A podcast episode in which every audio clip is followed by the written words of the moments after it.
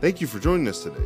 For more information about the church, campus locations, service times, and more, visit ecoegt.com. Also, stay in touch with us on social media by liking us on Facebook and following us on Instagram at ecoegt. Now let's prepare our hearts as we go into the message. Bless the Lord. It is great to see you today in the house of the Lord. And those of you who've joined us via live stream, welcome. Hey, as you received your sermon notes when you came in, the title today is A New Season. How many are ready for a new season in your life? I believe the Lord has something incredible for you and I in 2022. When you think of the blessings of God, they require acts of obedience and sacrifice on our part. And throughout the Word of God, you see the people of God supernaturally blessed as they trust God and they take step, steps of sacrifice.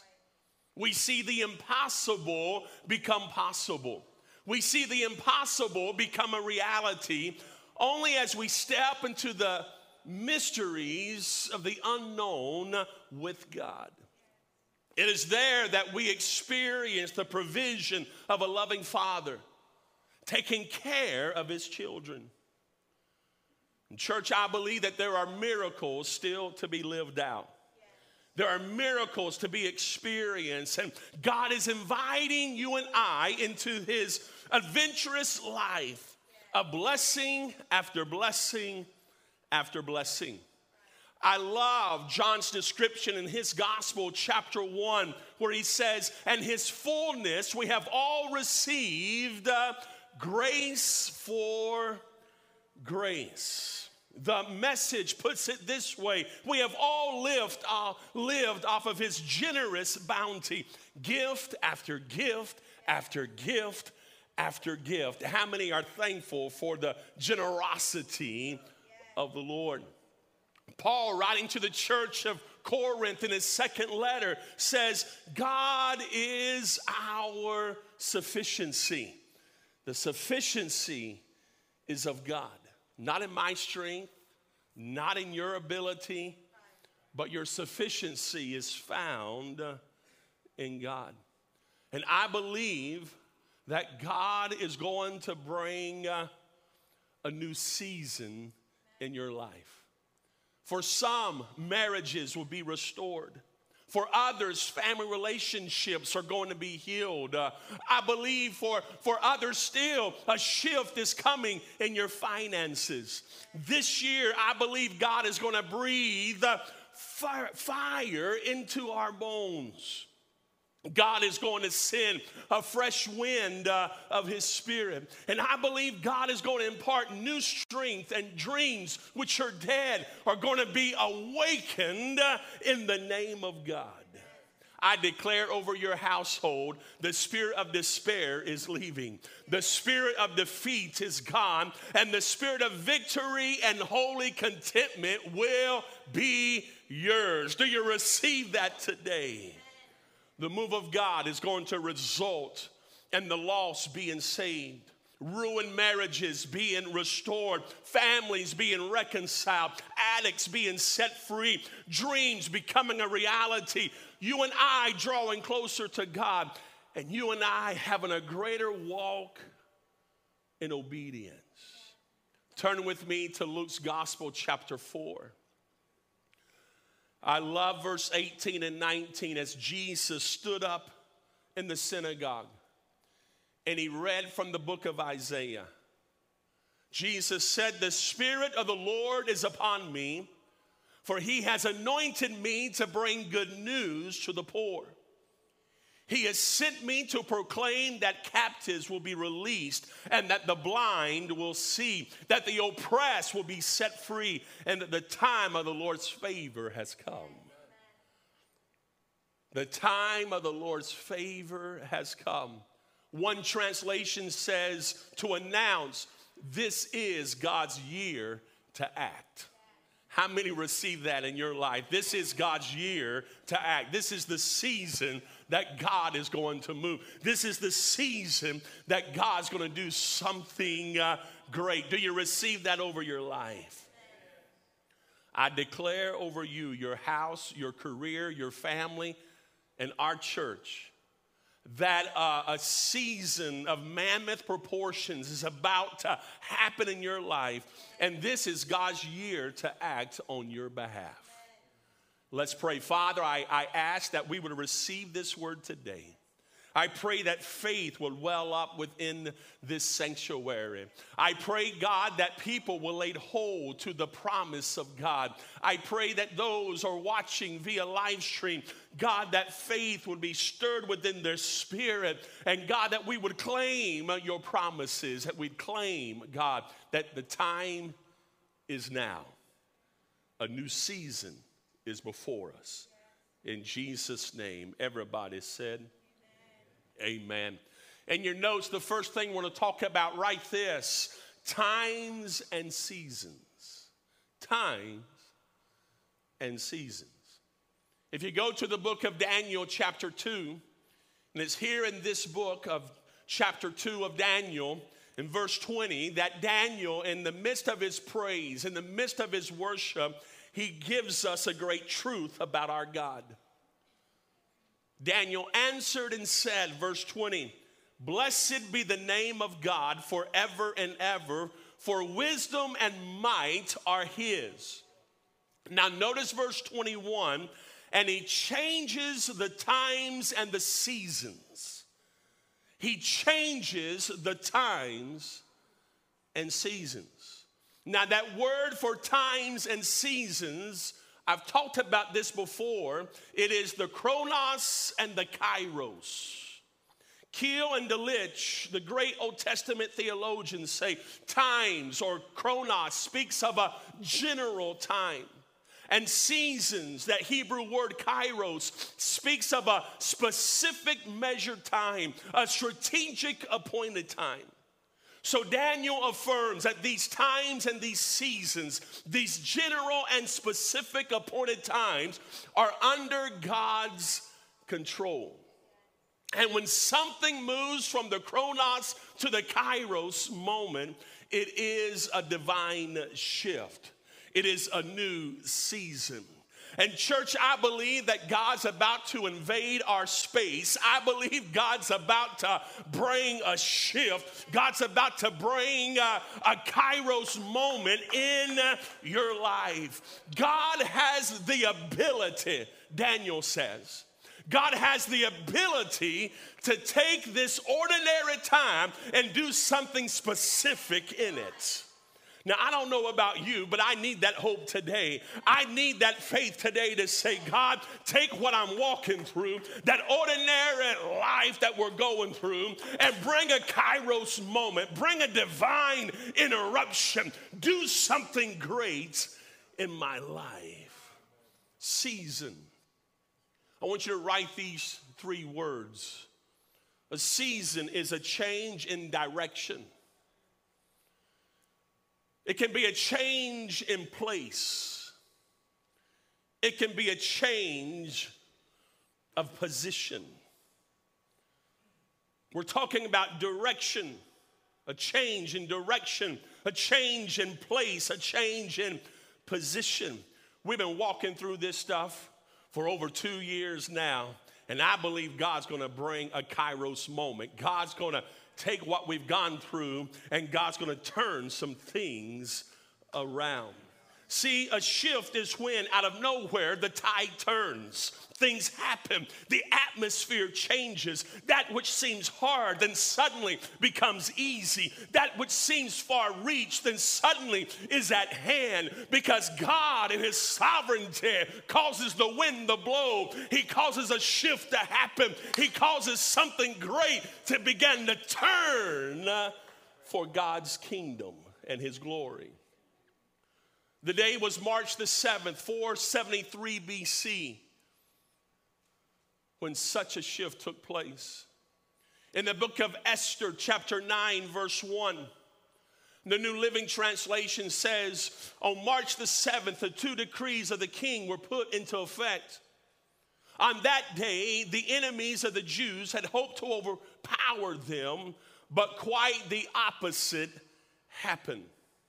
Notice that quite the opposite happened. It was the Jews who overpowered their enemy. You know the story. You know that Haman tried to destroy and to wipe out the Jewish people. But there was a queen, Esther, who said, I believe God's brought me to the kingdom for such a time as this quite the opposite began to happen. And, church, there's a lot of naysayers, there's a lot of doom and gloom and despair out there. But I believe quite the opposite can happen because I serve the God who can change the seasons and the times. The Hebrew word here means to change, to turn around. How many believe God's going to turn some things around in your life? Brings us to our second point. How do you prepare for this new season? How do you prepare for this new season? I believe one of the things that we have to do is expand our horizons, the way we think. Information's coming in, and you got to believe faith tells you and not what the data always says. Second Corinthians 6, verse 11. But I want to read this out of the paraphrase translation. Dear Corinthians, I can't tell you how much I long for you to enter this wide open, spacious life. We didn't fence you in. The smallness you feel comes from within you. Your lives are not small, but you're living them in a small way. I'm speaking as plainly as I can and with great affection. Open up your lives, live openly and expansively. He says, enter this wide open, spacious life. Sometimes we get hemmed in by our circumstances. Sometimes we get hemmed in uh, by what's going on. Uh, but hear me, there is a freedom that's found in Christ, and we can expand our horizon and say, Lord, what are you going to do in this hour? What are you going to do in this season? Lord, how are you going to turn some things around for us? I want you to see this. You are favored. Look at your neighbor and say, Neighbor, you are favored. Get that in your spirit. You are favored by God. The Lord directs the steps of the godly. He delights in every detail of their life. Did you know you are the godly that the psalmist is talking about? You are the godly because you have accepted Christ. He's become your righteousness. His righteousness is now imputed to you. God delights in every detail of your life. I love the story of Zacchaeus in the book of Luke, chapter 19. And I don't have time to go into all the story today. But you remember as Jesus was making his way through the streets of Jericho, you have Zacchaeus climbing a tree to get a good look at Jesus. Verse 5 says, When Jesus came by, he looked up at Zacchaeus and called him by name. I love this. Jesus called Zacchaeus by name. Have you ever noticed that your enemy knows your name, but he calls you by your sin? Jesus knows everything about you, and he calls you by your name. You ever notice how the enemy always brings up your past, always brings up your failure, always brings up your lack, always brings up your insufficiency? He knows your name, but, but he don't call you by name. He calls you by by, by your past because he's trying to get you to believe that label. Hear me, Jesus knows everything about you and he still calls you by your name. Why? Because you're favored of God. He sees potential in you. And I believe a shift is coming. I believe God's going to work and move because we are the favor of God. You're the apple of his eye. And he's inviting you to come and to follow him into the unknown. But let me tell you what it's going to take it's going to take faith and obedience. Faith and obedience go together. You can't have faith without obedience. You can say, I believe all day long, but you got to begin to walk it out. You got to begin to step out. You got to begin to say, Here I am, God, I'm showing up for duty. and when we show up for duty, guess what? God's going to show out. God's going to turn some things. God's going to work on your behalf. So, write this faith leads to obedience. Faith leads to obedience. The great father of faith, known as Abraham. The story is found in Genesis chapter 12. And the Lord said to Abram, verse 1 Leave your native country, your relatives, your father's family, and go to the land that I will show you. Leave what is familiar, what you know, and go into the unknown. I will make you into a great nation. I will bless you and make you famous, and you will be a blessing to others. I will bless those who bless you and curse those who treat you with contempt. All the families of the earth will be blessed through you. Hear me, we like the blessing, but to receive the blessing, there has to be obedience.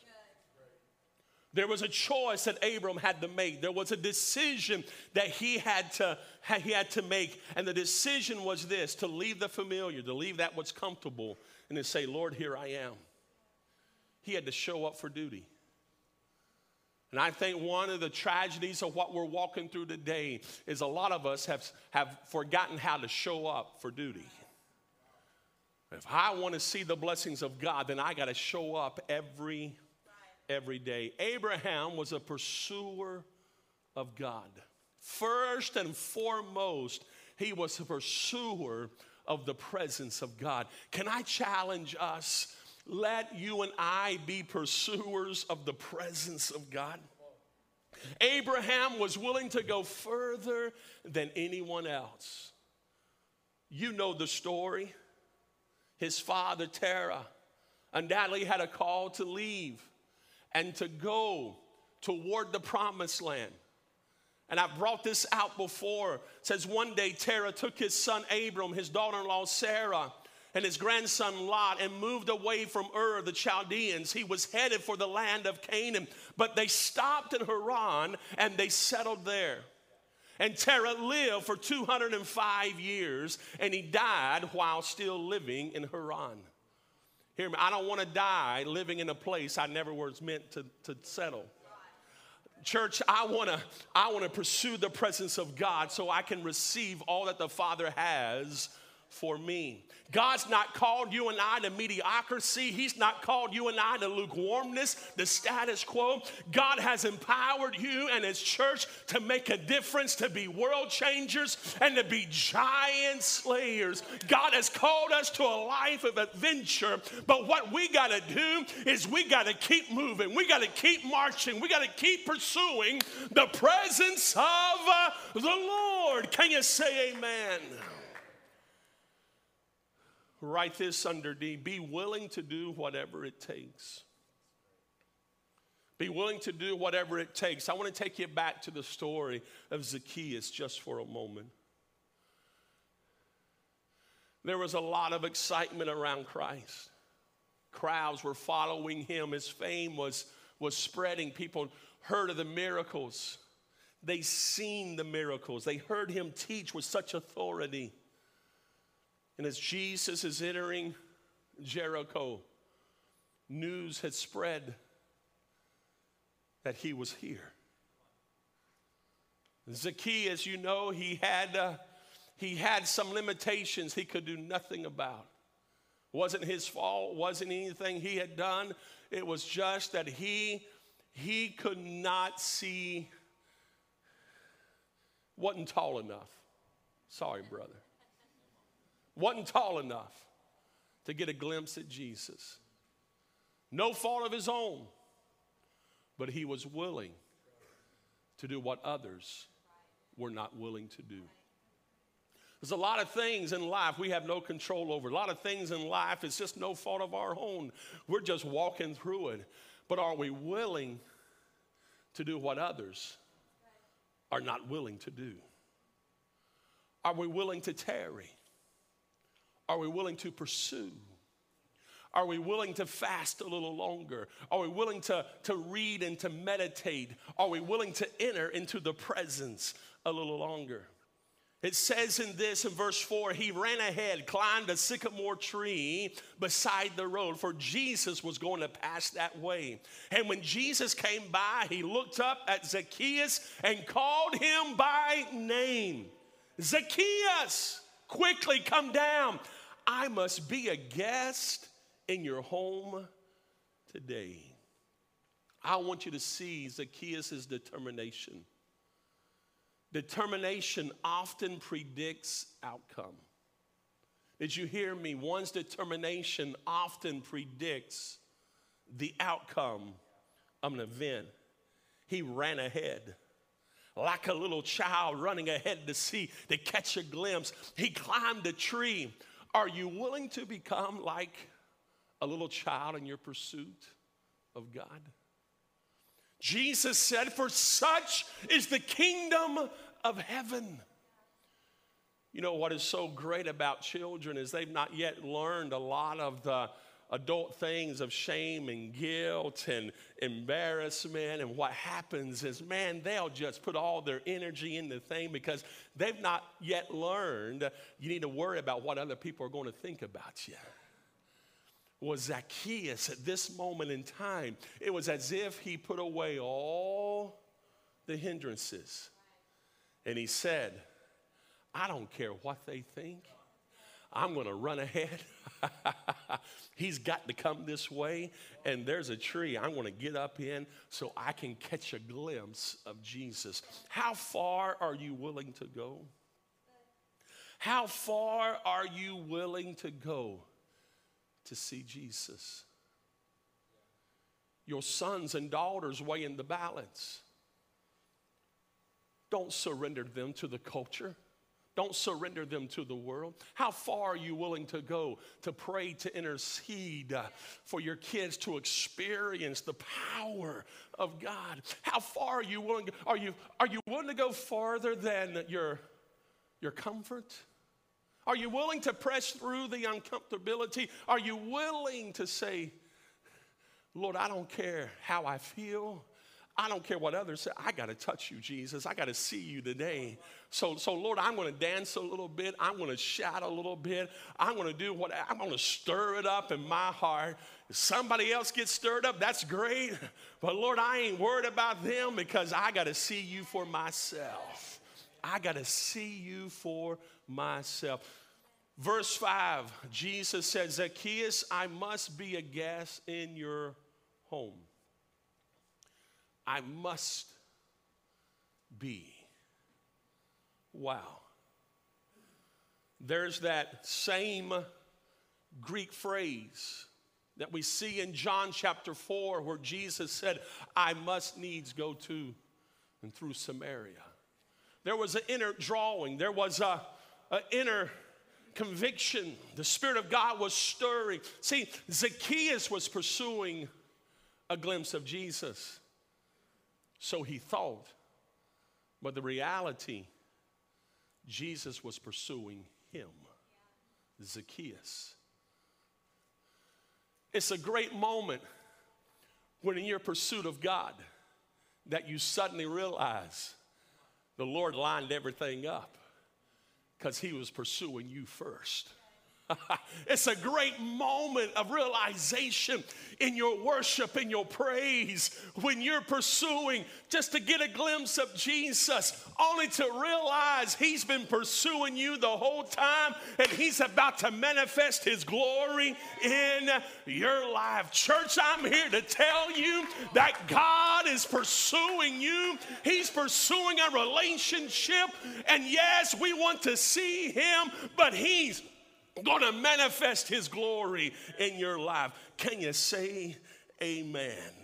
Be willing to do whatever it takes. If you hadn't written that down, you got to write it. Be willing to do whatever it takes. Whatever needs to happen, say, Lord, here I am. I must be a guest in your house.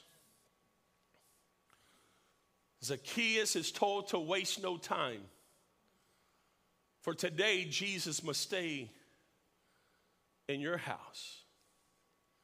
See, behind Jesus' summon lies a necessity imposed on him by God. And the implication is that a divine plan is being worked out, a kairos moment. See, there was just an ordinary day until Zacchaeus heard a rumbling. He's coming. No doubt he heard the thunder of the feet of the crowd following Jesus. The God of the heavenlies was preparing for a kairos moment. It's kind of like the servant coming back to the man of God, Elijah. Elijah has sent him out seven times to look for a cloud, a sign of the rain. For seven times, the servant comes back and says, I don't see anything. Elijah says, Go back, look. Elijah's praying. Finally, the servant looks in the far distance and he sees a small cloud, a small cloud about the size of a man's hand. He runs back to the man of God and says, I can see a cloud in the distance. And Elijah said, Hurry up, go tell Ahab to prepare himself because the rain is coming. It was a kairos moment. And, church, sometimes you got to keep showing up, you got to keep being faithful. Sometimes you can't see the evidence, but you know a breakthrough is coming. You can't see it, your eyes are telling you everything's different, but you know in your spirit, God, you promised, God, you said that if I seek you, I'll find you. And, church, as you keep showing up, as you keep believing, as you keep marching, God is going to come and bring a breakthrough because the time is now for your family, for your church, for our community. We're going to see the power of God displayed. Zacchaeus, I must come. A kairos moment is taking place in his life. That Greek word must carries the idea of to be under a a necessity of. It is necessary. It has to happen. In church, I believe that there's a place in our pursuit of God, a place in our pursuit of Him where something shifts in the heavenlies. And suddenly, it becomes a must too. I pray that the cry of glad tidings will be so loud in the heavenlies that the Spirit will say, I must. I must show up. I must come and rain down in showers. Church, there's enough in the Word of God that tells us we understand the sovereignty of God. We understand that He has a plan, but there's enough in Scripture that tells us that our prayers make a difference, that our prayers can move the hand of God. And could it be that He's just waiting on some noise? He's just waiting on a church, an army who will say, God, I'm sick and tired of being sick and tired. I wonder, He could just be waiting to, to hear the cry of desperation, to hear the cry of hunger. And then in the heavenlies, Jesus will say, I must experience, I must go to glad tidings, I must go to your house today. Are you hungry? Are you hungry? You say, Well, Pastor, you just trying to stir us up. You exactly right. Don't be confused, because I am. Because if I don't stir you up to fight, you'll be defeated. If I don't stir you up to put that armor on, the enemy's gonna win. But it just may be if we stir ourselves in the name of the Lord, God's gonna work, God's gonna move, God's gonna show up and we're going to experience the power of the Lord Jesus Christ. So, can we stand together? Can we lift our hands toward heaven? And can we say, Lord, I need you? May there be a season, a new season. May there be a shift in my life. God, I pray that you would you would manifest your glory. I pray that the sound of our hunger will be so great. I pray that the sound of our thirst will be so desperate, God, that the Spirit of the Lord will say, I'm going to stop by glad tidings. I'm going to visit this church. I'm going to do something new. I pray today, God, that will be so stirred in our spirit, will be so stirred that will say, Lord, I will not be denied. I will not go home the same way I came. I'm going to leave different. I'm going to leave more hungry. I'm going to leave more thirsty. I'm going to leave with the touch. I came to see Jesus, and I'm not going to leave until I experience the power, the presence, the anointing of God. Lord, let it be. I pray today that your hunger will be like Zacchaeus. I pray that your theological understanding be like Daniel.